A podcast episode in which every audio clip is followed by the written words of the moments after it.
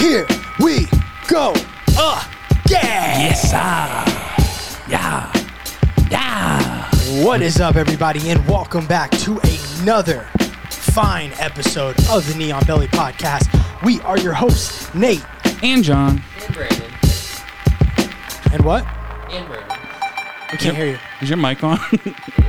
No, your mic's muted, biatch. Whoa. How's that for something new in the intro? Got it. I am your podfather. You will speak when spoken to. Kiss the ring, man. That's right. Boys, today. That happened. We're going to recap this past Saturday's UFC Fight Night, which was headlined by Sean Strickland versus Jack Hermansson. We will then get you guys set up with our picks and predictions for this coming Saturday night's UFC 271, which features the middleweight title fight between Israel Adesanya versus Bobby Knuckles himself, Robert Whittaker. We'll also hit you guys with all the news and happenings in the world in MMA. But first, we got a tiebreaker between these two that needs settled. Little game of who said it. All that and more coming up. But first, boys, what is up, Brandon? You can now speak. Can you hear me now? We can hear you now. Yeah. Okay. Did you like that? Were you a little salty? No, I was. I called you out last time? No, but we just came home from brunch. And on the way home, I told Ash, I was like, I cannot wait to do this to Brandon. Probably been thinking about it all week. Since last night. I was like, I got to do something. Yeah. And I was like, screw it. I'm gonna remind Brandon who's boss. Who's in charge? Who's in charge? Yeah, fair enough. I control your voice. Okay. Just don't forget I'm down here. You're like the Wizard of Oz. I brought in Pepsi. I brought in Reebok. You're half mine. What's that from? Don't even know. Wow. Ooh, guys, get on him in the comments. Big ouch. Boys, how are we feeling? How are we doing? What's going on? Hamstrings are a little tight. What? Had to shovel the driveway out. We got plowed in yesterday. That might be a you problem. No. You might need to look at yourself in the mirror. No. If shoveling gives you tight hamstrings. Shoveling snow is horrible. When's the last time you stretched those bad boys? Today, because I woke up and it was tight. Before today? Probably like Tuesday at work. They get tight on me, man. Okay. Brandon, anything from you? I actually had a buddy do a little snowball on my driveway, so that was actually really nice. Took him about like 7 minutes. I need to invest in one of those. Oh, the machine things? Yeah, like a little snowblower. I don't know what it's called. Snowblower? Snowblowers. Yeah. I keep calling it plow. Snowblower, yes. I just four-wheel drive through mine, as you can see. Well, if I had a truck, I'd love to do that. But I just blow through it. Yeah, I noticed Ash had all the snow still in her car, so you guys definitely haven't gotten there. She got stuck last year pulling out, which I did shovel, and she went out crooked. And literally, like, ran into, like, a snow barge on this. Like, literally where I piled all the snow, she just ran up on it. And her car was, like, stuck up. And we had to wait, like, 2 days for the snow. We just couldn't dig it out. Like, it was that stuck. Yeah. With the Jeep guys, like, going by honking, like, yeah. No, it's all good. Well, what's up, boys? I just got back from a little Sunday brunch at Marble. I got my coffee. I've had some mimosas. I'm ready to go. Yeah, a little litty. No, I'm not litty at all. I don't even get. It would take me like probably a full bottle of mimosas, like a full bottle of champagne. It was split 4 ways, one bottle, nothing special. Just for the taste. That's all bubbly. We do it for. Yeah, I know. I'm just jacked, man. We got a lot to talk about. A lot of fun stuff coming up. But right off the bat, we're gonna do something a little different because we got a score to settle. You want to talk about what's been bugging me all week? The fact that you two tied. Yeah, I don't like ties. I mean, I'm not happy about it. No, it's not good. It's not okay. I looked myself in the mirror afterwards. So we need to figure this out right off the top. So if you are listening, that's my Irish accent. Nice, a little Irish coming out in me. My DNA test got updated, and I am like 70% Irish. Wow. It was 70% Irish, and the rest is literally Romanian. Explains the Conor McGregor, you know. There it is. I haven't checked in a while. Have you checked yours? Because they frequently update, apparently. I didn't know. And somebody was telling me recently that theirs had updated, and so I checked mine, and I'm like super Irish. Yeah, I get emails all the time for like census hits and stuff from my tree, so I check it every couple of weeks. I think when I first did it like 3 years ago, I was like 30% Irish, and like now I'm up to like 60. Oh, yeah. But they say is like the technology gets better, they can like pinpoint stuff more. Yeah, that's what happened with mine. Mine was like 73% Great Britain, and now I'm like 30% Irish. There's like some other stuff. Like I don't know, it's nice. Yeah. Well, if you are listening for the first time, as I was saying, we were going to get to this past Saturday, Sean Strickland, Jack Hermansson. We're going to recap that and then preview UFC 271 It's coming, folks. Hang in there. But we got to play a game first that we like to call Who Said It? Who said it? And I forgot my phone. There it is. I couldn't find my phone. Essentially, I'm going to read off a quote. These guys have to tell me which fighter said it. I've only got four, so I'm hoping... So there's still a chance we tie again. There is still a chance we tie. And if we tie, you guys are just going to have to kiss a sister. That's all I can think. So we're going to get into it right now. Before we get into the full episode, are you guys ready? As ready as I can be. First quote of the day. Do you enjoy being on TV? Do you enjoy being on TV? You're irrelevant after this. I used to F guys like you in high school.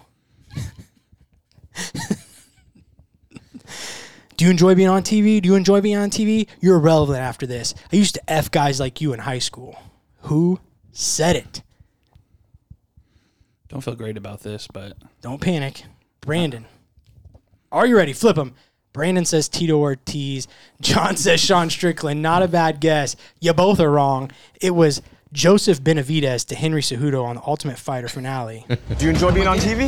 I get it. Do you enjoy being on TV? Because you're irrelevant after this. Oh, now you're trying to be cool. Yeah. I used to guys cool. like you in high school. I knew you were gay. The worst part about that is the fact that like everybody laughs, including Dana White immediately. Yeah.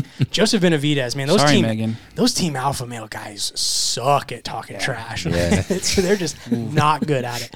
I'm a big Uriah Faber fan, but I mean Conor McGregor, let's face it, owned him as well. Oh yeah, on the Ultimate Fighter. Okay, there it is, 0-0. Well, at least now we know we won't tie as long as one of us gets... Yeah, hopefully not. This one, I don't plan on you guys getting this one. I just saw it, and there was no way I could throw this in. Could not find a clip for it. I don't know if it was done in, like, a written interview. I don't even know if there's video. Are you going to do an impression? No. Okay. Here's the quote. When I started, I used to go off instincts. Then they took headbutts away, and I had to learn some skills. So we're talking a veteran here, back when headbutts were legal. When I started, I used to go off instincts. Then they took headbutts away, so I had to learn some skills. Good Lord. This one might shock you a little bit. Actually, you know what? Here we go. Sorry for the dead air. Had to get some more. Could be so many of these. Flip them around. Let's see what you guys got. John says Chuck Liddell.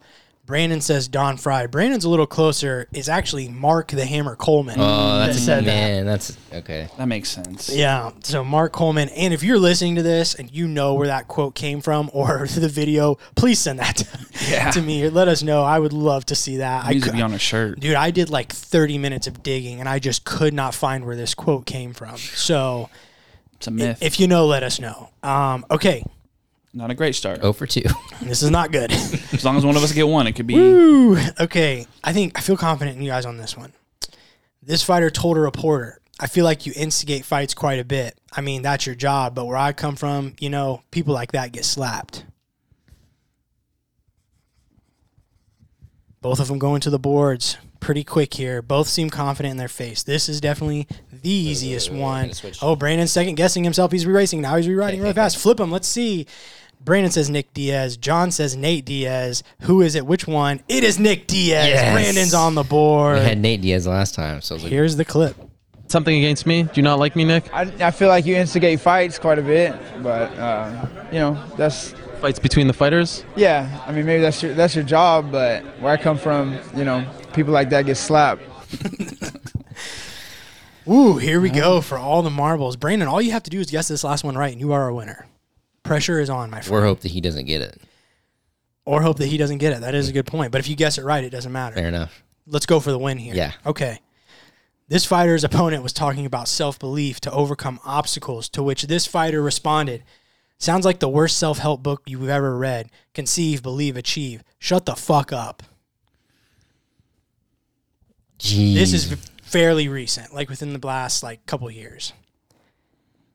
Sounds like the worst self-help book you've ever read. Conceive, achieve, believe. Shut the F up. Both of them. It's almost like a tip on the. Tip I think of John just got it. I think I just saw the light bulb go off. And John, if you guys tie here, I don't feel great. Brandon, do you even have a guess? I don't even have a guess. All right, okay. Let's see if John's gonna tie it. No. John said Cody no love Garbrandt. That is not the answer. The answer was Michael Bisping to Luke Rockhold. If you believe in something, if you know something is going to happen, if you're confident in that situation, you will achieve things in life. That's how you overcome things. That's how you put yourself out there. You believe it and you achieve it. And that's what I do. I know what I'm going to do. I know that I'm better than this. Sounds like I know that I'm going to knock him out. You've ever read. Conceive, believe, achieve. Shut the fuck up. I love it. Well, this game. Or no, Brandon wins. Yeah, wins. Oh, sorry. Okay. Yeah, jeez. Brandon. Give me my W. Sorry, man. 2-0. 2-0 right now in games. 2-0. John just wrote Apple Podcast. Rated 5 stars. Leave a review. I was a little surprised you didn't have one of the quotes that Dana had from one of the Ultimate Fighter seasons when, like, there was, I don't even know what season it was, but there was a guy on there that everyone hated, even Dana, and he was like, listen, you know what this guy wants? He wants me to just kick him off so I can say that he was that bad. He's like, you know what you need to do? You need to beat him off. And that was the quote, because he was like, that sounded bad, didn't it? I don't remember that. You don't remember that? I'm definitely going to look that up. Oh, that was hilarious. You guys should look that up. It's so funny. Well, then, like, there's, like, the Vanderlei one, where I came around after one of Chuck's fights, he got in the cage and he's like, I want to fuck Chuck. I want to fuck him up. Because apologies for the early F-bombs, folks. We're just quoting here. No big deal. I probably would have won if you would have hit it with like a, looking for the take of him down. Looking for the take of him down, the Junior Dos Santos. Or get in the shower and step in a family full of gents and... Yeah, I'd have got that one. So I'm not mad at you missing the Nick or Nate Diaz. I mean, I had Nate Diaz written down, and then I was like, wait, he had Nate last time, so this is probably Nick. It's tough. It's a tough one. Yeah. Well, there it is. John, since you lost, let everybody know before we get into our recap what we need them to do for us each and every week. Well, luckily, I wrote it down and showed them, so even if they don't hear it, they can read it. But we need you to get on Apple Podcasts. We need you to give us a 5-star rating, leave us a review. We'll read it. We like doing that. You guys should do that. It helps us out a lot. Even if you don't want to listen to all the episodes, just give us that. We're on Spotify. We're on iHeart. We're on a lot of places. You can go to our Instagram, Neon Belly Podcast. We have the link tree to get you the links to all those places. So do those things. Follow us. We like to interact. Also dropped a mat talk last week, this past Wednesday, with Coliseum Combat promoter Mark Slater.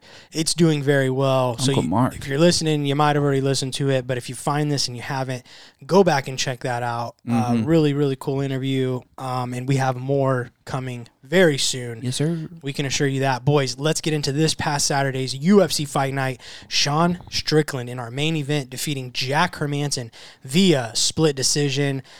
That's 5 in a row now for Strickland. Thoughts on this fight, because I definitely disagreed with the split decision. We can start there.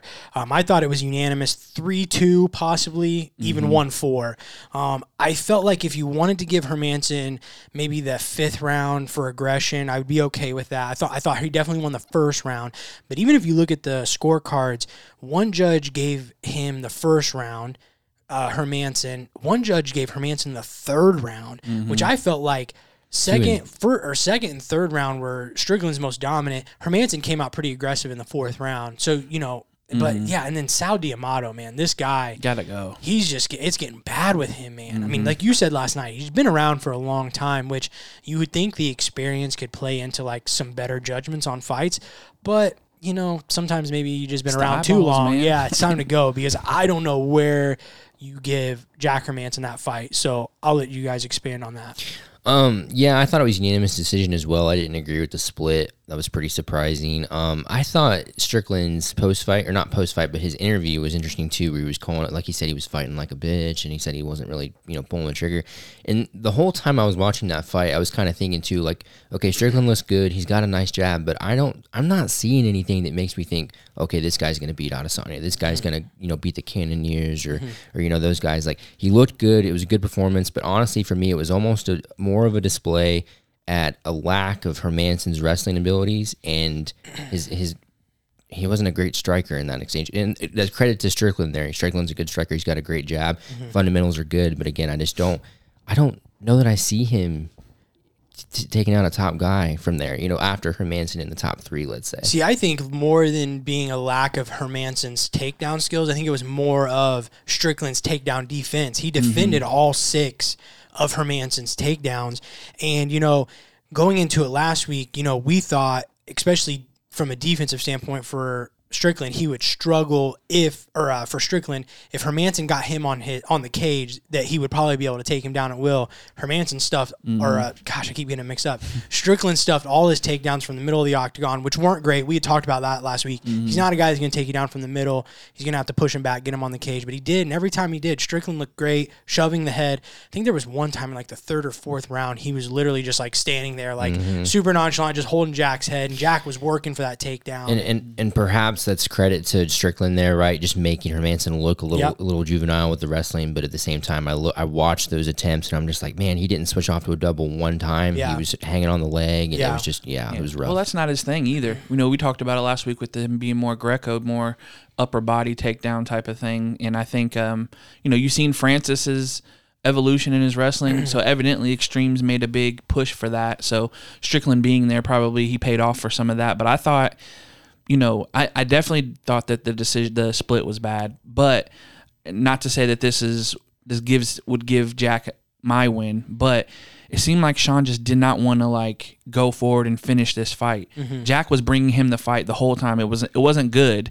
He was missing all these punches and he was eating these jabs, but Jack kept running forward, throwing weird punches, trying everything he could. Yeah. And maybe a judge just felt weird about Sean just kind of being okay with skating around and just jabbing him and just doing submission defense. Because I said it in our group chat, it's like I didn't feel he had that killer instinct. Like he was just cool with. He threw a couple big rights, but he never really tried to put it on Jack. He was kind of more cool with just his. He has really good strike defense, the least hit fighter in UFC history. But that being said, he wasn't taking a lot of big chances, and I thought he would land some. When he put two or three punches together, he was landing some good stuff, and he ate a lot of leg kicks too. And if you look at like some of these guys up, you've seen what Cannonier can do with one leg kick, two leg kicks. Obviously, Izzy, that's a big part of his game. So like there is parts of that I thought were interesting, and I thought his post fight. About kind of like everything getting into his head. It was reminiscent of like Derek Lewis, where he's like, oh, this is just too big of a moment for me. I struggled. And I think with somebody like Sean Strickland, who is so chaotic, the fact that this kind of gets to him, it makes you wonder what happens as he goes up, because opportunities are only going to get bigger. But expanding more on that, so his fight was up this, his contract's up this fight. As of right now, he's out of contract technically. Gave no indication that he's not going to re-sign. But, he said he had a lot of people in his ear like, hey, you win this fight, you're going to get a title shot, you're going to get this new contract, your pay is going to go up. So I don't see a problem with him being open and honest about, like, hey, that just kind of made me a little nervous. Like, I'm not, he was very honest. Like, everything you're saying is pretty much almost echoing. I mean, he was very critical, like Brandon said. He said he felt like a pansy and, he just wasn't happy with his overall performance. But giving him some credit is I could see where I don't think it was necessarily that the moment was too big and that it was a main event or he's moving up the ladder. But when you're talking money, careers, when you're basically fighting for a new contract, I could see where you could go in there and like, I just don't want to lose. You know what I'm saying? No, I don't blame him. I'm just saying as you get up, as you move up, because he only can fight up from here. There's no, there's no more. I mean, and Hermansson is not a gimme at all. So there's no more like, oh, we'll see if this guy's the real deal. Every fight from now on is against real deal guys, for sure. So it'll just be interesting to see how, once he does get because I don't think he gets the title shot next. I think he has to fight like a Vettori or like a Costa or somebody. And how does he do in those if these were tough when you talk about the whole title implications? Skill-wise, do you guys think he gives, just rattle off some names, Adesanya, Whittaker, Vettori, Cannonier, problems? I do. He said in his post-fight that he thinks he could beat, he said he thinks Izzy's going to beat Whittaker, and then he said he thinks he's a really good matchup for Izzy. And I think it is kind of interesting. Well, I think because it's what we see him do, I understand he's not me, and we said it once again last week, he's not great at anything, but he's so good at the small, fine details or just being technical and just the fundamentals. He knows the box that he can perform well in, and since he's moved to middleweight, we haven't seen anybody figure that out. We keep saying that though, right? He's good at the fundamentals. What do you mean by that? Like a good jab, good head jabs, movement? Yes, good head. He's You're always not going to beat Izzy with a jab and good head movement. I mean, he's the least hit middleweight in UFC history. Okay. I mean, so it's tough to... I'm not saying Izzy can't hit him. Mm-hmm. That's not what I'm saying. I understand there's levels to this. I get it. But I think it presents a different problem when, you know, like they were talking about, is he's just getting out of the way. He has such a good understanding of distance management and where he's at against somebody else that, you know, yeah, he's not knocking guys out, but he also understands that he doesn't really have to either. Because until somebody can kind of figure out this pace, because he pressure, it's 5 rounds of just grueling pace, grueling pressure. I mean, he comes forward a lot. There was moments in that fight where he did coast a little bit, I think. I think most of that fight, like John said, it was Jack coming with the pressure, and it was Strickland who was piecing him up. And to his credit, again, piecing him up, evading strikes, but he wasn't giving the... And part of that could have been just the moment, I get it, but still... I don't think it's the moment. I just still think the contract whatever he was stuff, saying. Yeah, I just think it was more the contract of like that would be a lot of pressure. You know, if you've never been in the spot of, hey, I'm actually like a contender who's about to sign a new contract. Like this could be the difference of like hundreds of thousands of dollars, win or lose. You know what I mean? So I only said that to say that we've seen guys who once something gets in their head, it gets a little tough for them to be the same guy. You know, whether it's... I don't think he didn't look like the same guy, though. I mean, if you go watch his fight against Uriah Hall, it wasn't that much different. I would say maybe against Hall, he was more forward pressure. Yeah, like he had a lot forward. Of damage. Yeah, he came forward a little bit more, and I thought especially against a guy like Hermansson, he might have came forward, tried to put him on the back foot a little bit more than he did. And yeah, there was a couple moments, but he still did what he does to everybody. I mean, I just didn't see that much of a discrepancy other than maybe the finishing killer instincts when there was a couple times he did crack Hermansson pretty hard and probably could have went in a little bit more aggressively for the finish. The only time he did that was 12 seconds left where he's telling him, right here. Yeah. It's like just a weird time to do it because this dude's tired. He's thrown 150 punches and none of them have landed, and now he's trying to get this guy to come box in a phone booth with you. But and like I said, you know, when we get to the top of these guys, some things are you can't allow certain guys to do to you. And some of the he didn't take a lot, but Jack was able to land some things that if some of these higher guys land, it might not be the same. So it'll just be interesting to see if he can refocus and then get back to being forward, because when you backtrack like that, some of these guys you're not going to be able to just jab because their head's not going to be there. These Whittakers and Adesanyas, these guys get out the way and they push forward too. So it'll just be interesting to see how post getting this contract figured out, how you know how locked in he is. Yeah, Dana said earlier this week that the winner was probably one more fight away from the title between Hermansson and Strickland. Yeah, I did see he said that him and Marvin are really close and he'd only do it for big money. Yeah, so. Well, they said they would fight each other. They're like really good friends, but he said they understand where they're at in the division. They would fight each other. I think that's a logical next fight. You know, we got a big middleweight fight. We can kind of tie this in later when we get to that, you know, this weekend, a big, you know, contender fight, I guess I should say, outside of the, obviously, title fight. But I like the Vettori fight for Strickland. I really do. I mean, if they're willing to fight each other and can put their, you know, friendship aside or something like that, because it does seem like Costa's moving up to 205. We haven't really heard much about that. Did you see his last quote? No. He said, the only thing I want to do is fight Marvin Vettori. Outside of that, I don't want to fight. Well, then he's not going to fight. I mean, Dana, that's basically what Dana said. Like, Dana was like, dude, it's 205 or nothing. And, I mean, at the end of the day, that's your boss. Yeah, so he's doing his weird, it doesn't matter what you say, I'm going to say what I say stuff. I mean, so. Good luck with that. Right. Good luck with that.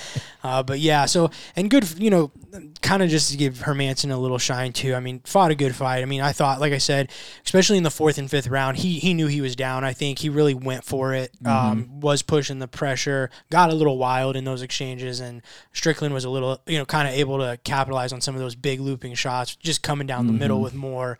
Would have liked to see Hermansson finish some of those takedowns, but I don't want to take away from Strickland's defense either. I think it was just that good. I don't think it's that Hermansson didn't really do much wrong. I think he fought the fight he needed to fight. It's just, I just think Strickland's a really good fighter, and I think real tough. He's just so tough, and I just think he's just so unassuming when you see his performances. But man, he gives guys a lot of problems. Yeah, it seemed like Jack got his leg picked up in between his legs like 3-4 times and just was never able to swing anything out or get him off balance enough to finish the takedown. So if you're Jack, you know your advantage on the ground, but you know, we've seen this a lot. There's a lot of really good jiu-jitsu guys in the UFC, but not all of them can get to their jiu-jitsu. And I think when you talk about like who else is like that? Ryan Hall or somebody like that, where it's like if you had the takedowns, you probably beat everybody, but you just got to be able to get to there.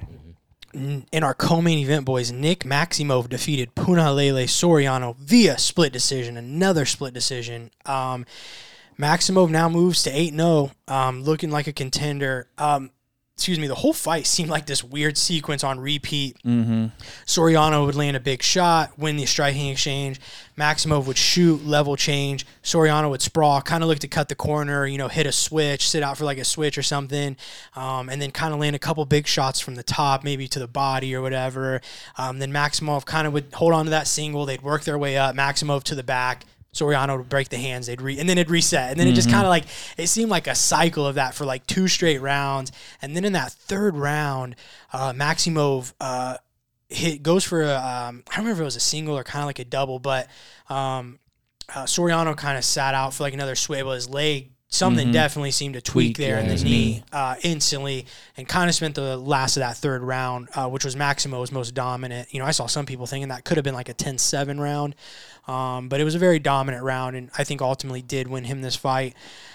I'll be honest, I don't know, like, if Punalele would have won that fight, I wouldn't have been too shocked, though, because I think from Maximov, there was a lot of takedowns, but, you know, we've talked about this on the pod, too, where it's like, at what point, though, is he's just taking, like I told you guys last night, I don't mind guys that are relentless with the wrestling. One, like we talked about with Maximov, he's so good at chaining things together and going off certain things, but there was no finishing instincts. Other than that moment where he was kind of on Punalele's back for a minute, no attempts to finish that fight. You know what I mean? He just seemed real content with just trying to hold him down or hold position. That's where I have problems. Like, he wasn't even throwing punches. Yeah, it wasn't even any ground. He was just trying to hold him. And, like, to me, that's where you could take points for timidity. You know what I mean?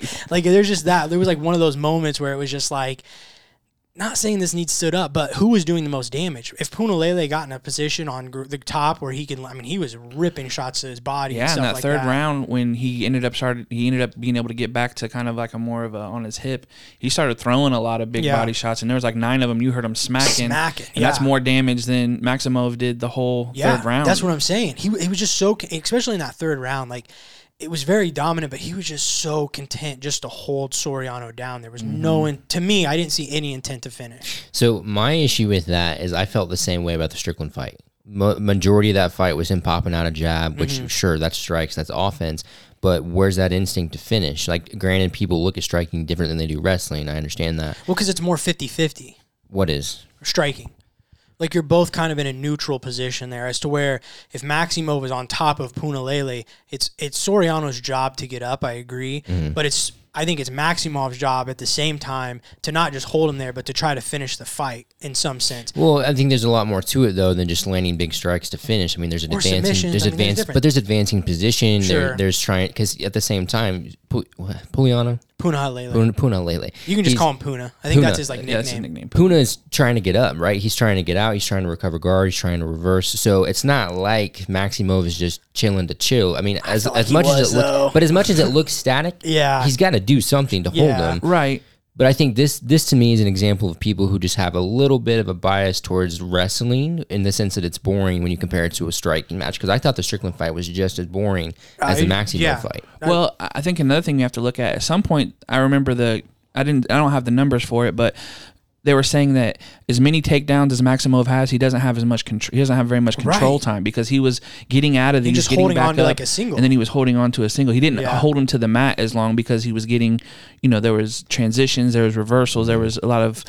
It wasn't as dominant as Jack not being able to land any punches and Strickland constantly landing them. But a lot of those single legs had him like kind of doing the splits, and it wasn't quite a takedown, but like if we get into the wrestling dictionary, like some of these are kind of takedowns and aren't in MMA. Sure. And right. Well, and I know like Chiesa was kind of and fairly a little critical of like Soriano in the point of like, okay, if you know that sitting to the corner or trying to hit a switch isn't working, like he was like, at some point I would have liked to see Soriano try to get your hips back, break the grip, you know, because he was kind of allowing Maximov to hold those single legs and get in those like kind of awkward positions where he was like kind of sitting in a split thing. Like this. Yeah, it was just weird how the whole fight up until he hurt his knee. I haven't read or seen anything about if he's torn ACL. Yeah, I mean, it seemed like he was grimacing. Something bad happened right there, but it was just this weird sequence of like over and over the same thing.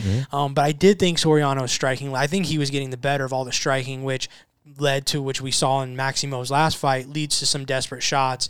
And yeah, Soriano just didn't make him pay like I thought he would. The shots were all ugly. Like, I remember you saying that. I remember watching this fight like, geez, those were all really ugly And I thought Soriano, I really thought he would have made him pay. But I think, which he's a wrestler, and maybe he was more in his head instinctually, like, I just got to not get taken. Like, he was more concerned about not taking down, you know, or sprawling. In the first round, he had his back taken, too. So, you know, maybe that was in there, for a while. Yeah, I think as he moves up, Maximov is going to have to...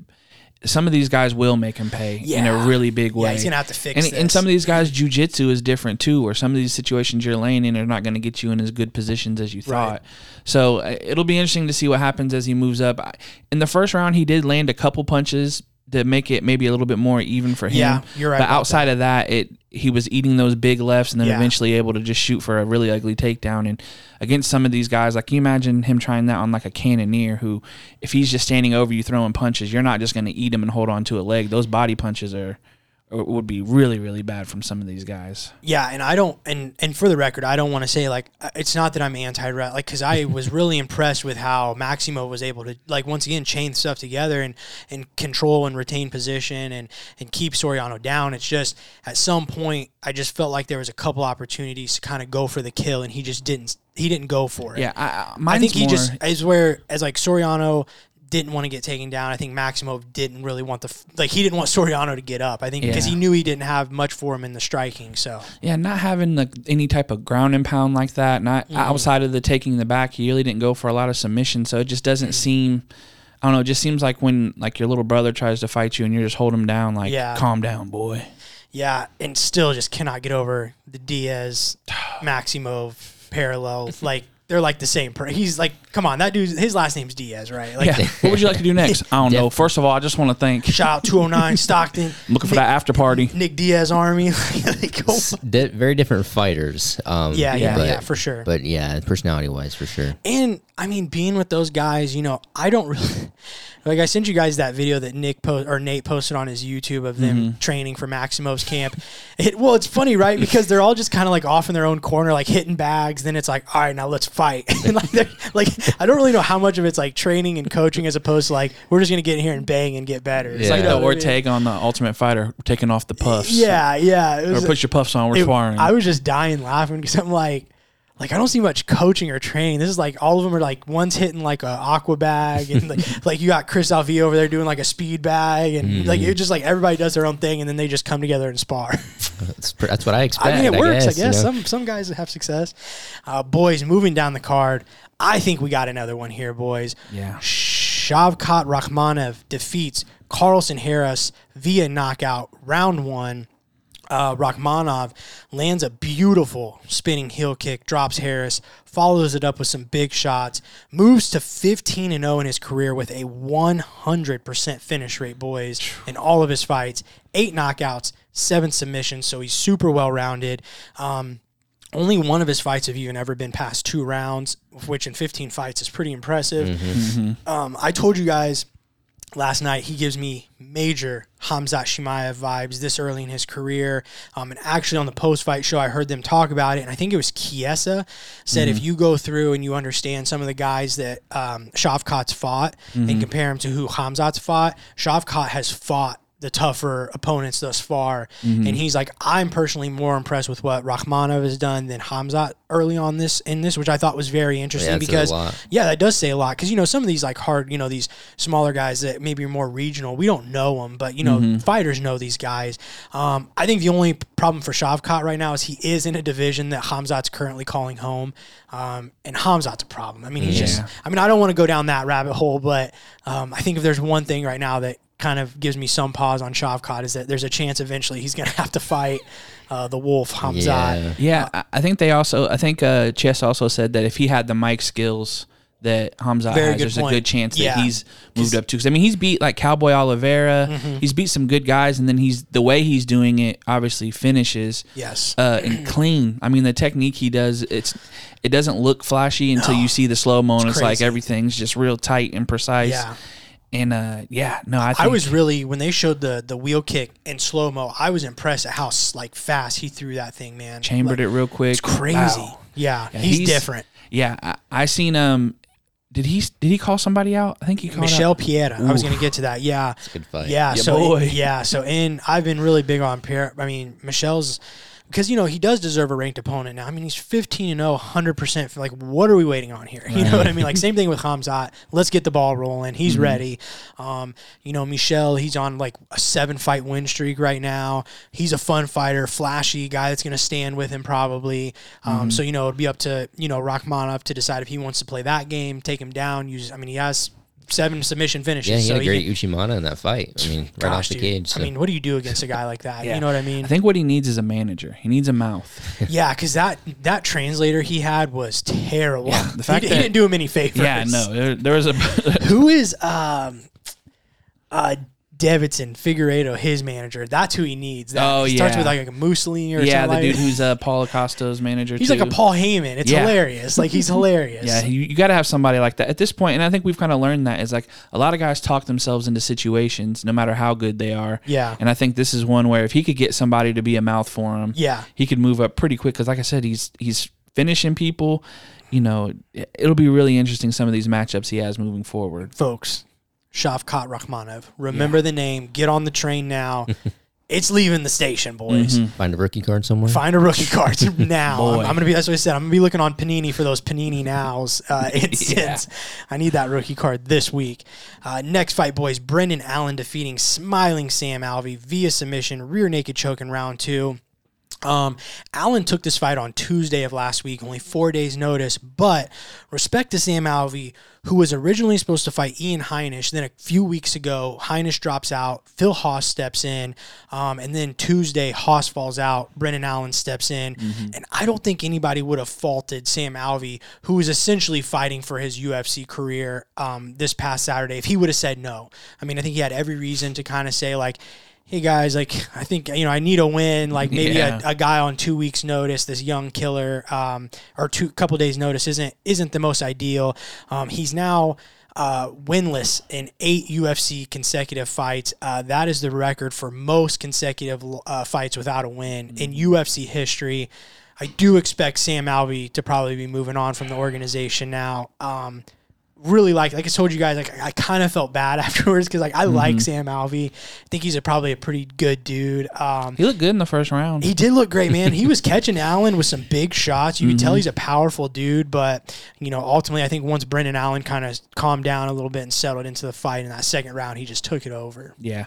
Well, and I mean, I imagine trying to get up for a fight on, you know, 3-4 days is definitely really tough when these guys have been training to peak and stuff like that. So it probably did take him a minute to kind of really get into the fight. But yeah, that just sucks because it's like, man, you know, if you lose, you're probably done. Like, the fact that he's even still around is crazy. I think it's just because he's such a likable guy. He is a fan favorite. I mean, he's got quite a good following. Yeah. So to kind of go out, probably, I'm assuming, I would hope. I like Sam Alvey, but I'd hope this is it, buddy. Like, well, take on some different challenges. Well, not only that, like we talk about it. You know, there's certain guys who get cut for losing 2-3 in a row. Yeah, yeah. And I imagine this has to do with how much Sam Alvey gets paid in comparison. Probably. Because, like, Tyron Woodley loses 4. He's a former champion, da-da-da-da. Yeah. This guy loses 8, but the pay is probably way different. He does have the I'm just glad I'm here vibe. Yeah. So they're probably giving him, like $70. And, you know, he gets, like $1,000 and a dinner voucher at a hotel. We need to put some respect on Sam Alvey. He's a legend, man. But been around for a while. He's won some big fights, so he deserves some respect, and he went out a way that I don't think many people, like I said, I wouldn't have faulted him if he backs out. No, and his losses aren't necessarily all bad. I mean, the first one that started, I think, was Nogueira.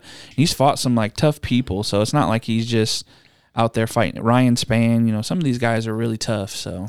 Boys, I'm going to rifle through these last couple results. Brian Battle defeating Trajan Gore via unanimous decision. Those two were supposed to fight in the Ultimate Fighter finale. Great win by Battle. Wouldn't mind seeing Trajan drop down to welterweight. He was giving me like some Woodley vibes in there of like, I think he has the essentials to tool, but he was a little gun shy, but I think it's because he just had such a hard time getting inside on Brian Battle. Did clip Battle a couple times. Battle had to battle back kind of in that fight. I mean, his eye was completely swollen shut. But I like Brian Battle, and I can see if Trajan Gore, if there's any way he can get down to 70, because he's kind of a smaller guy, I think he could really do some damage down there. Did you see that weird interaction with Battle and Bisping in the post-fight? Bisping had brought up his eye getting closed, and that Battle said something along the lines of, yeah, man, who needs another eye? And Michael Bisping was he's like, yeah, tell me, I would know. Julian Juicy J Rosa defeating Steven Peterson via split decision. Great fight. One fight of the night. What a way to kick off the main card. I think could have gone either way, but I personally thought Peterson won this fight. At the end of it, I was convinced that Steven Peterson had done enough. Nonetheless, great win for Juicy J Rosa. Moving on, what a story that dude, man. He's been cut like twice, I think, and he's now gone like 7-1 in his last 8. So, what a comeback story for him. Did you see that he got both 50Ks for fight of the night? Oh, because Peterson missed weight. Yeah. Whoa. Which is kind of, it's weird because it's like, obviously, if Peterson doesn't show up and fight you hard, you don't even get fight of the night. That sucks for Peterson, man. Have they done that? Has that ever happened before? Gotta make weight. No, I've never seen that happen before. Gotta make weight. Boys, and last, but certainly not least, speaking of the hype train, let's get on it. The Chitty Chitty Bang Bang. Woo. Chitty Njikawani defeating Marc-Andre Barrial via knockout round 1. Only 16 seconds. Lands a big 1-2 that sits down Marc-Andre and follows it up for the finish. That's the second fastest debut finish in UFC history. Third fastest in middleweight history. This guy is super experienced. Yeah. Has a ton of Muay Thai fights. He's a jiu-jitsu black belt. He's a middleweight. He has an 80-inch reach. That's almost John Jones' reach. Sign me up for the Chitty Chitty Bang Bang train right now. Yeah, the sound of it was just... Boo boo. It was just like, pop, pop. I mean... His and for people that maybe the Njokuani, his brother, was it Anthony Njokuani? Yeah. He fought in the UFC. I think he had a little bit more success in like Strikeforce or Bellator. And then once he came to the UFC, he kind of struggled a little bit. He actually just fought on the Eagle FC I saw last week and lost. But his brother Chitty, this dude, I'm telling you, just like Rakhmonov, look out for Chitty Njikawani this year because I'm hyped for that. 80-inch reach. Yeah. As a middleweight. How long is Jones? I think 83 or 84 and a half. He might be like 84 and a half, but somewhere in there. But that's crazy for a middleweight. Yeah, it's insane. It has almost 30 fights, so that's definitely super experienced. You know, a lot of pros this week sounding off that you know, he should have made it a long time ago to the UFCs. And they were talking about some of the people he's beat on, like, the circuits, and, like, most of them are in the UFC now. Like, it's crazy if you go back through his I went through his record and see some of the people that he beat outside of the UFC. It doesn't look that much different than when if he, like, was in the UFC now. Like, it's kind of crazy. So he has experience. And I say with a quick finish like that, let's turn it around quick. Let's get him back in there maybe in, like, a month or two. I seen somebody on Twitter said they want to see him against that Alex Pereira. No, let's wait. Let's chill. But this dude's old, man. He can't wait too long. John said Chris Curtis last night. I'm like, let's chill for a minute. I'm just saying, hold on. If you're on the train, get on it, man. Let's give him one more. Let's give him one more that he should win at least. Let's have some fun with this. That is our fights from last night. Brandon, update us on our points before we move on to UFC 271. Okay, so had a couple split decisions, so that kind of threw a wrench in things. I wasn't sure how that would work out. My split decision... should be, you know, I got Sal D'Amato. You can, never mind. Fair enough. I won't say it. Okay, so the current point standings, we have Nate with 5, John, you have 3, and I am finally on the board with 2. There it is. You got 2 for... Maximo. For the split, Maximo. For the maximum split. Yeah, because if you would have got unanimous, then that just suck. Yeah. But who's ever going to be like, I'll give me this guy by split? Yeah, never. No. Never guess that. You would have to like... If you call that, you should get 10 points. Yeah. Because the chances... Well, you have to anticipate it's going to be just a war, right? Like, that's kind of like, maybe if you like, look, 2 guys, like, hey, I could see somebody thinking this guy might, like, it's that close. Well, the sucky thing, too, is with unanimous decision, you don't get, I don't know, it's like you don't get a round. Right, because you're not picking around. That's why we do 2 for the split or unanimous. Because if not, if you just said decision and you get all 3, well, that's not really fair. Right. You know, if you just have to say decision, you get 3 points because you're only getting 2 out of 3 things right. So, boys, moving on, we got to get everybody set up because I'm hyped for this Saturday. February 12th, UFC 271 at the Honda Center in Houston, Texas. Quick fact about Houston, it's actually illegal to sell Limburger cheese on a Sunday in Houston, Texas. I read something that somebody said it should be illegal to sell Limburger cheese ever. That makes me think of the movie you quoted earlier.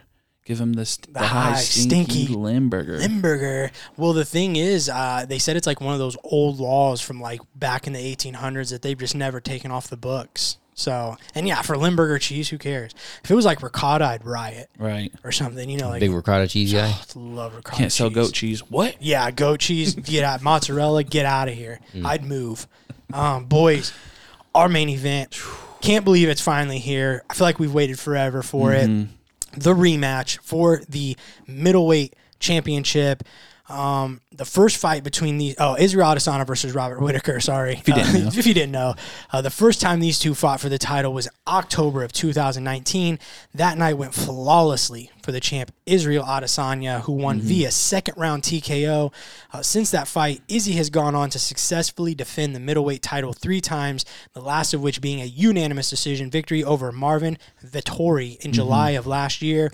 Since the loss to Izzy in 2019, Whittaker has gone a perfect 3-0 in his career, his last victory being over Kelvin Gastelum in April of last year. Boys, this is a highly, highly anticipated rematch. What are your thoughts on this fight? So, for me, obviously, I think, as with most rematches, it's kind of the question of who's made the bigger adjustments, who's going to be the better fighter compared to the last time. And for me, man, I think part of the issue for Izzy is when he was kind of coming up, when he beat Whittaker, it was a very fast rise for him, right? So there was tape on him for sure, but everyone was very memorized by, the guy coming up. And now there's some tape, I think, especially with the Jan fight and the few, even the Vettori fight, he got taken down a couple of times. I feel like Whittaker kind of you should have an advantage going into this because there's that tape, right? There's kind of that precedent that's been set. Kind of thought that same thing, yeah. Of how to, there's a way to beat Izzy. It's been done. We've seen it now. So we know he's human. So the question then is, right, has Whittaker made those adjustments? Yeah, I think it's interesting.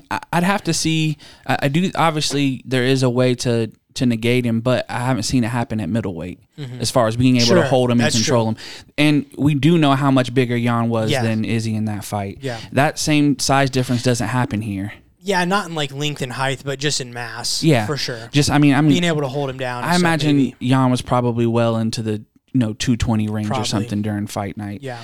And I think, I do think that he's going to try to do wrestling, but Whittaker hasn't really done a lot of wrestling in his fights. This last fight was the most takedowns he's ever even attempted. Which I thought was he attempted more against Till. I'm going to tell you why I think it's important, but go ahead. He tried 13 takedowns against Till and only landed 2.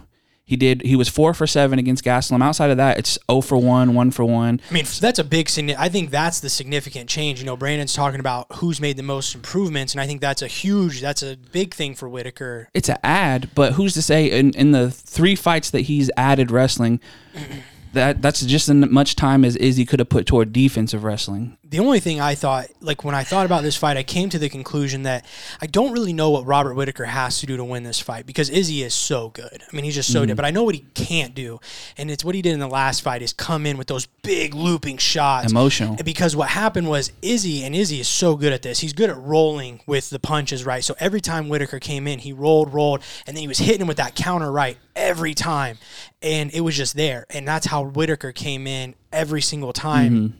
In that fight. But one thing, so I went back, I watched the first fight, I watched Whittaker's last fight, I watched Izzy's last fight, and then I went and watched the Jan fight. And to kind of see, how did Jan get Izzy down? You know what I mean? Most of the times he got him down was just the 2 times the main ones were from the middle of the cage, just level. He, one time he caught Izzy in, mid combo, and Izzy threw a really long combo and he just level changed. I don't know if Whittaker can necessarily do that. The other one, Izzy was kind of playing actually. He kind of came in, was doing a body thing, and Jan just changed levels and blasted through. And once again, don't know if that's in Whittaker's skill set. But one thing I thought was very interesting is Jan initiated a lot of clinching in that game via double underhooks.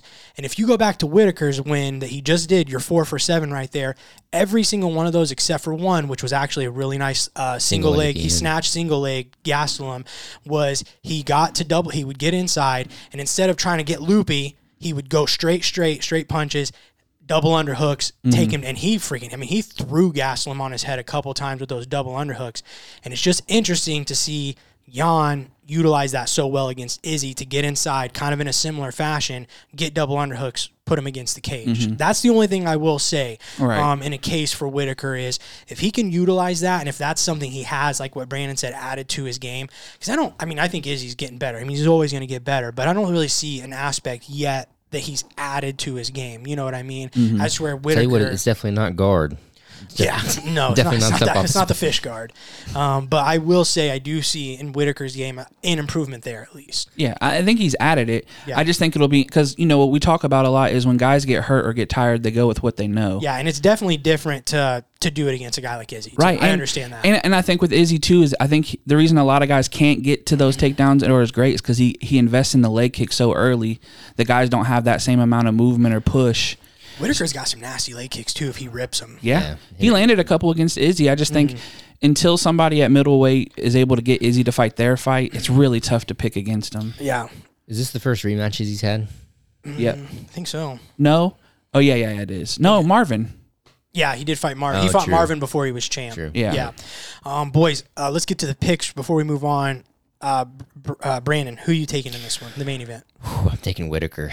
Okay. I think he's going to be able to implement the wrestling. I think his strikes look clean against Gastelum, and you know the two fights before it. I think he's going to be a little more calm, composed. I say he gets it done with I'll say safe. I'll go unanimous decision victory.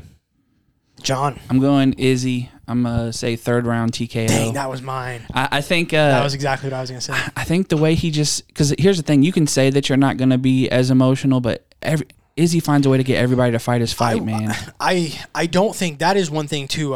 Once again for Whittaker, you could tell he was pissed off in that. Like he came in and he was real stiff and real tight early on in that fight. And I don't think that's going to be the case this time. I think he's just grown as a human too. He's a lot more like mellowed and calm. He's talked about that too. Yeah. And I think Izzy would be smart to try to rile him up this week going into the fight. That would be a smart move. I do everything I just said about Whittaker is all things I think he has to. I just don't know if he can do it because we have not seen it from Izzy or somebody do that to him at 85 yet. So until we see it, I got to stick with Izzy. I think I just think there's, based off what we've seen recently, it's Izzy, man. Yeah. I was going to say third round TKO. I'll draw it out another round. I'll say fourth round TKO for the style bender. Boys, moving into our co-main event. We have H-Town's very own, the Black Beast, Derek Lewis, versus the Shoey King himself, Bam Bam, Tai Tuivasa. Last time Derek Lewis was in the Honda Center was August of last year, where he lost via second-round TKO to Surreal Gone for the interim title. He then had a bounce-back victory in his last fight over Chris Daukaus in December, beating him by first-round knockout. Tuivasa comes into this fight on a four-fight win streak. His last fight was also in December, a second-round knockout win over Augusto Sakai. I think this will definitely be Ty's biggest fight in what could be a pretty hostile environment. And I actually want to start there because I was thinking about this leading up to this fight is, you know, Tai Tuivasa is always a fan favorite, right? When he fights, we usually see heavy crowd support for Tuivasa. And obviously he's fighting in Derek Lewis's hometown where he might get booed, right? And that could affect him. It could be interesting to see how that affects him because he's not used to that. But I'm also not so sure that he will be met with such hostility or boost for that matter. And if you think about it, you know, we just saw Lewis fight in the Honda Center. These fans just saw him in the Honda Center. It really didn't help him. I was going to say, who last time he fought in Texas, who did it affect, him or his opponent? It seemed to be Lewis. It took all the pressure, I think, off of Surreal Gone, and it was a very lackluster performance from Lewis. So if you're a Houston fan base whose your last view of Lewis was, you know, and it's fresh in your mind, it wasn't that great of a performance. Then you got this guy like Tai Tuivasa, who's this young, up-and-coming, people love him, people want to see him do the shoey at the end. We might see kind of a 50-50 split here, and then you have to wonder, would that affect Derek Lewis in return of, like, he's getting booed or maybe not, you know, maybe even just hearing when they announce Tai in the cage and the crowd goes nuts maybe. You know what I mean? It just could be interesting. I think, I know that's a lot, but I do feel like the environment could play into this because it was supposed to play into Derek's favorite in the last favor in the last fight, and it didn't. Well, he even said, like, the pressure got to him, so he just went directly against him. That's tough. Yeah, it'll be interesting to see removing the title from it, what that does for Derek Lewis, too. Because, I mean, that's obviously just another added stressor, so... Thoughts on the matchup itself for you guys, though. Are you surprised to see Lewis in his second kind of gatekeeper role since fighting for that interim title? You know, there's guys like Stipe. Him and Stipe have always talked about fighting each other, and that fight's right there, a little bit more, you know, he, like I said, he lost, but he just fought for an interim title. Mm-hmm. And now we've seen him in two consecutive kind of, like I said, these up-and-comer guys where not that they're putting him out there to lose. I don't think that, but... And I know he's a guy that has expressed he wants to be active. He's a little older and knows he doesn't have much time, so that could play into it a little bit. But with a guy like Stipe, which maybe they're saving him for Jones, I don't know. But what do you guys think of the matchup itself? I think Derek Lewis is the only top five heavyweight who's not trying to pick his fights. I think Stipe's talked about, oh, I don't want to fight. Oh, I only want the rematch, da-da-da-da. Obviously, John Jones, you don't know. Ngannou got the contract problem. Obviously, Ciril's already beat Derek Lewis. So there's not really a lot of guys up there who are saying, like, I want to fight anybody. And I think Derek Lewis is in that, just give me fights. I just want to do 3-round fights. I don't want 5-round fights. Like, he's just in that, I'll just give me who you want. And if you're the UFC, because of all those guys being tied up and being kind of weird to book, you need to get somebody. If somebody beats Derek Lewis, now you have somebody for gone, whereas right now you really don't have anybody, like, directly for him. I think the division needs it. I mean, I think they need to kind of push some of these younger guys to get them in there because Lewis, older, Stipe, older, Ngannou, older. Like, these guys, they're not going to be around too much longer. At least I don't think. And so that being said, we got to get some people kind of up there fighting for against these bigger names to kind of see when that transition is going to take place. You know, new school kind of into old school. And I do think this is a bad matchup for Tuivasa, to be honest. I think when you've seen Tuivasa fight like people who have like one punch knockout type power, he struggles. You know, you look at like the JDS fight. That one was one where it's like he was doing everything he does, but he just fought somebody who with one punch can really change a fight. And I think Greg Hardy was really close to doing that. I mean, he hurt Tuivasa really bad, went in, and obviously he got caught. I just think if you let Derek Lewis punch you like some of these other guys are able to hit you, you don't get a chance to kind of rally. Yeah, I think it could be interesting if Tuivasa, who has phenomenal leg kicks, starts firing those off early. But I do agree he does get drawn into the fire a little bit too much, and I put my money on Lewis landing before I would Tuivasa. The only thing is if he is a little bit more patient and does utilize his leg kicks because they are sicko mode. For sure. Tuivasa also revealed he accepted this fight while he was blackout drunk. So take that for what it is. And I seen Derek Lewis said he likes Tuivasa too. Yeah, they like each other. So this build-up's going to be funny because I just imagine them just joking the whole time and talk about partying after. With that being said, Brandon, who you got? I'm taking some risks these time, guys. So I'm going to go with Tuivasa. I think he's going to be composed. And I honestly think the way Lewis talked about the pressure getting to him last time, I think it's going to play into this one. You say all that, and then you're fighting in Texas again. It's like, is that still true? Like, does the crowd matter? So I'm taking Tuivasa. I'll say definitely knockout, probably round two. I'm going Derek Lewis, round one, knockout. Yeah, I'm going Derek Lewis as well. I would say round one, but I'll just say round two for the sake of it. But, yeah, I'm... At least I'm hoping to see a little bit more, like, for Lewis, you've done it now, right? Like, you're a veteran. This is, you should be, you know, it's okay to get caught up in the moment here and there, you know, for a first time, but, you know, a little bit less pressure, although I do think it could add some pressure as well. So we'll see. And I think what he did to Daukaus, too, man, I felt like we all felt pretty high on Chris Daukaus and the way he was able to handle that. The only thing with the Daukaus is Daukaus was just so undersized. Daukaus, Aspinall, some of these guys are the epitome, even a Stipe, of like why we need that kind of in-between division of like 205 and heavyweight, because that's just a lot of man to have hitting you, and you weigh 230 pounds. Yeah, that's what I'm saying. It's I mean, there's not a lot of guys that... he's cutting to 265. Yeah, like, you know what I mean? He's weighing in at 264. Yeah. So, boys, our last fight that we are going to feature on the main card, Derek Brunson versus Jared Cannonier. Boys, Blonde clip that later. Blonde Brunson is coming into this fight on a very impressive 5-fight win streak, 5-0 since going blonde. His last fight was a very... He didn't like that statistic. I just love that. We've talked about that since that started. So his last fight was a very one-sided, dominant victory over Darren Till via third-round submission. On the other side, Jared Cannonier is a guy who, since moving down to middleweight, has looked like a very legit contender. He did get his hype derailed a little bit in a decision loss to Robert Whittaker, but he wins that fight. He's fighting Izzy. Right. Saturday night, and Whittaker's probably in this spot. But he bounced back in his last fight, beating Kelvin Gastelum by unanimous decision. That's never an easy thing to do. Boys, this to me is probably undoubtedly a number one contender match. I think whoever comes out of this successful will no doubt be fighting the winner of Izzy Whittaker, unless, if Izzy were to lose, I think he would obviously get an immediate rematch, in which case then I think you could look at Strickland as a potential opponent for one of these guys. But yeah, what do you guys think? I think this is a fun one. It's interesting. Yeah, I think this is it's funny because even like Strickland, like he basically said that if Cannonier wins this, he deserves it, but he didn't say anything about Brunson. And I think Brunson is just this no respect. And I know people just don't respect, which is weird because obviously he's gone on this run and he's beat some good guys.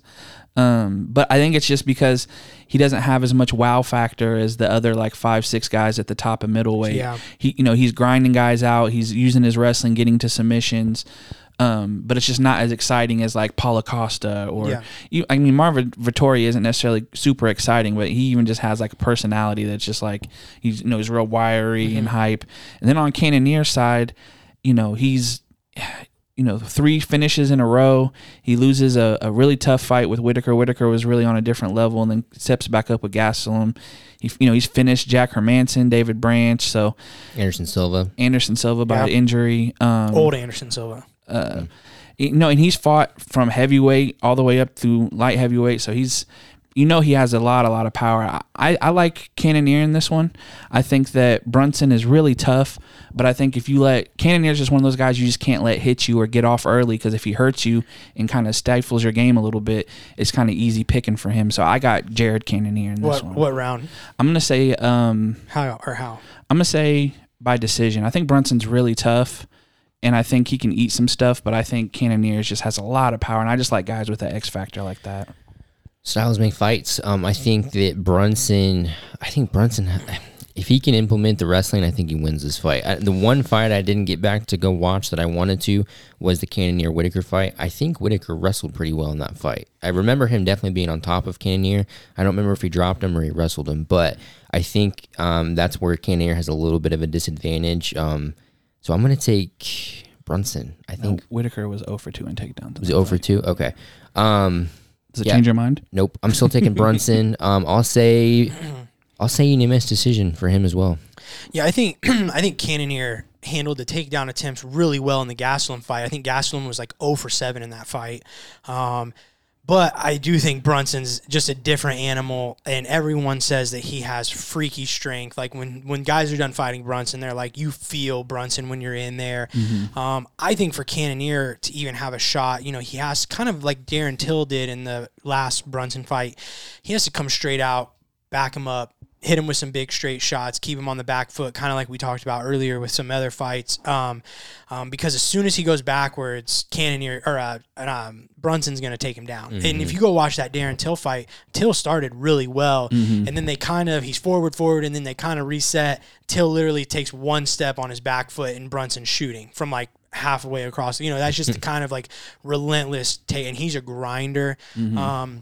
But we have seen Cannonier, like I said, he has displayed really good takedown defense. Personally, I just think between Whittaker and Gastelum, obviously Blond Brunson's just a different animal. I'm going to take Brunson as well.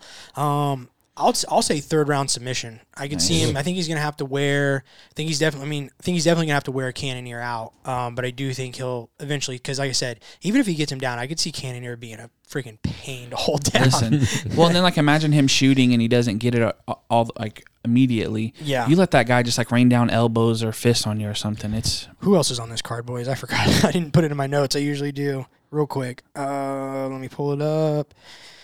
I know that Kyler Phillips. Yeah, sorry guys, hold on. Yeah, I'm pulling it up right now. Yeah, I know Kyler Phillips. Rojo. We just saw him fight Marcelo Rojo. Yeah, he lost to Charles Jourdain. That's right. Bobby Green versus Nasrat Hakparast kicks the main card off. That's a great fight. Holy cow. Vandera versus Arlovsky's the main event on the prelims. Another great fight. Roxanne Modafferi. I thought she retired. Yeah, I thought so too. She's facing Casey O'Neill. Woo. Good luck with that. Like Casey O'Neill was like almost our rookie of the year last year. She was like phenomenal. Yeah. Matt Schnell versus Alex Perez. That's a whoo. Then that next one. That is, geez, this card is loaded, folks. Bobby Knight versus Grishin. Man, yeah. That William Knight is a different type of guy. Yeah. He's a refrigerator. Alex Hernandez versus Moicano on the early prelims. I mean, guys, this UFC 270, this is going to be an all-dayer. Actually, it won't be for that me. Carlos Ulmberg, I'll be in Indianapolis, who fights with or trains with Izzy, and then I think that Blood Diamond's fighting in the very first fight. Oh, is that who that is? Yeah, who trains with Izzy? Definitely excited. He even got him on there as Blood Diamond. Yeah, I am definitely excited to see him fight. Yeah. So stacked card, guys. Make sure you get on it early. UFC 271 this Saturday, boys. Let's move on to the news. Not much this week. All I got, number 4 welterweight Vincente Luque will face number 5 ranked Bilal Muhammad on April 16th. That sure seems like a title eliminator to me. I don't know about you guys. That's a great fight, too. Yeah, especially with the randomness that's happening at the top there with, like, the Colbys getting tied up and stuff like that. Well, if you want some fresh blood, both of these guys are definitely that. Alexander Gustafsson will return to the UFC's heavyweight division and will face Ben Rothwell on May 21st. Gus hasn't fought since losing his heavyweight debut to Fabrizio Verdum in July of 2020. That's all I got, boys. It's a good fight. Anybody have anything else that I missed? I just wanted to bring this up to you guys real quick. I seen somebody had interviewed Chad Mendez about his pay for bare knuckle, and he says, "I'm getting paid well for the fight, and I'm doubling that with the sponsors alone. I'll put it this way: I just saw what the UFC heavyweight champion of the world got paid, and I'm making more than that." Whew. Ouch. Yeah. Yowza. But I think that's why you're going to see a lot of these guys take some of these chances, man, outside of there. Yeah, you could be right about that. Boys, my song of the week. It's my week for it. This song is guaranteed to make a kid run faster and jump higher. You know what that's from, Brandon? What, run faster, jump higher? Yeah, like guaranteed to make a kid run. Jeez. How many Sandlot references have we dropped on this podcast? I wasn't much of a Sandlot guy. Oh, jeez. I bet. My song is Be Right There by Diplo and Sleepy Tom. Brandon, I guarantee you'll push more weights around if you listen to this. I doubt it. Try me. Okay.